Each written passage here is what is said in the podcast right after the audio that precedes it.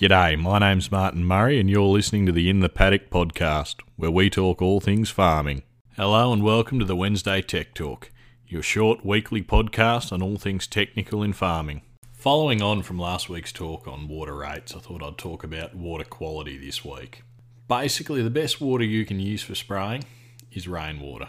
It's pure, it's fresh, it's uncontaminated, it has no issues, and it's naturally filtered. However, in the real world, that's generally not an option. Normally, rainwater supplies are limited, and you have to revert to using bore water to do your spraying. And bore water can be extremely varied, depending on where it's coming from in the ground, how deep down, how long it's been there, where it's come from. It can have all sorts of things going on. So it's important to get it tested because the quality of the water can affect the quality of the spray job. There's three main things that you'll get your water tested for salinity, hardness, which is a measure of your carbonates and bicarbonates, and pH, whether it's acidic or alkaline. All three of these can have an effect on the quality of the spray jobs with certain chemicals.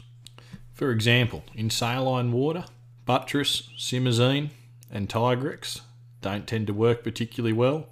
You can have issues with 2,4-D ester and diuron.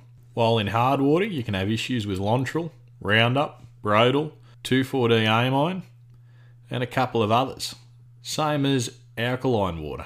If your water's got a high pH that is above 8, you can have issues with a whole range of chemicals, including Lontrel, 2,4-D, dicamba, verdict, simazine, MCPA.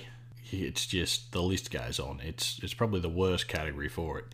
Likewise, if your water's a bit too acidic, say below a pH of 5, you can have issues with a few of yourself on your sulfonylureas. That includes Glean, Ally, Logran, and a few of the others. So it's important that you get your water tested. It's pretty cheap, it's not too difficult, and I know a few companies will even do it for free. So it's an easy fix. And if you do get it tested and you find out it is hard or acidic or alkaline, there's a few things you can do to help fix it. If it's hard, you can add ammonium sulfate, that softens up the water. While if it's alkaline, you can add an acidifier like Li700. There's just a few options, and it will massively improve the quality of your spray job. So get out there, get it tested, and do something about it, and improve the quality of your spray. Because the dearest job is the one that doesn't work. If you'd like to know more, check out the show notes below.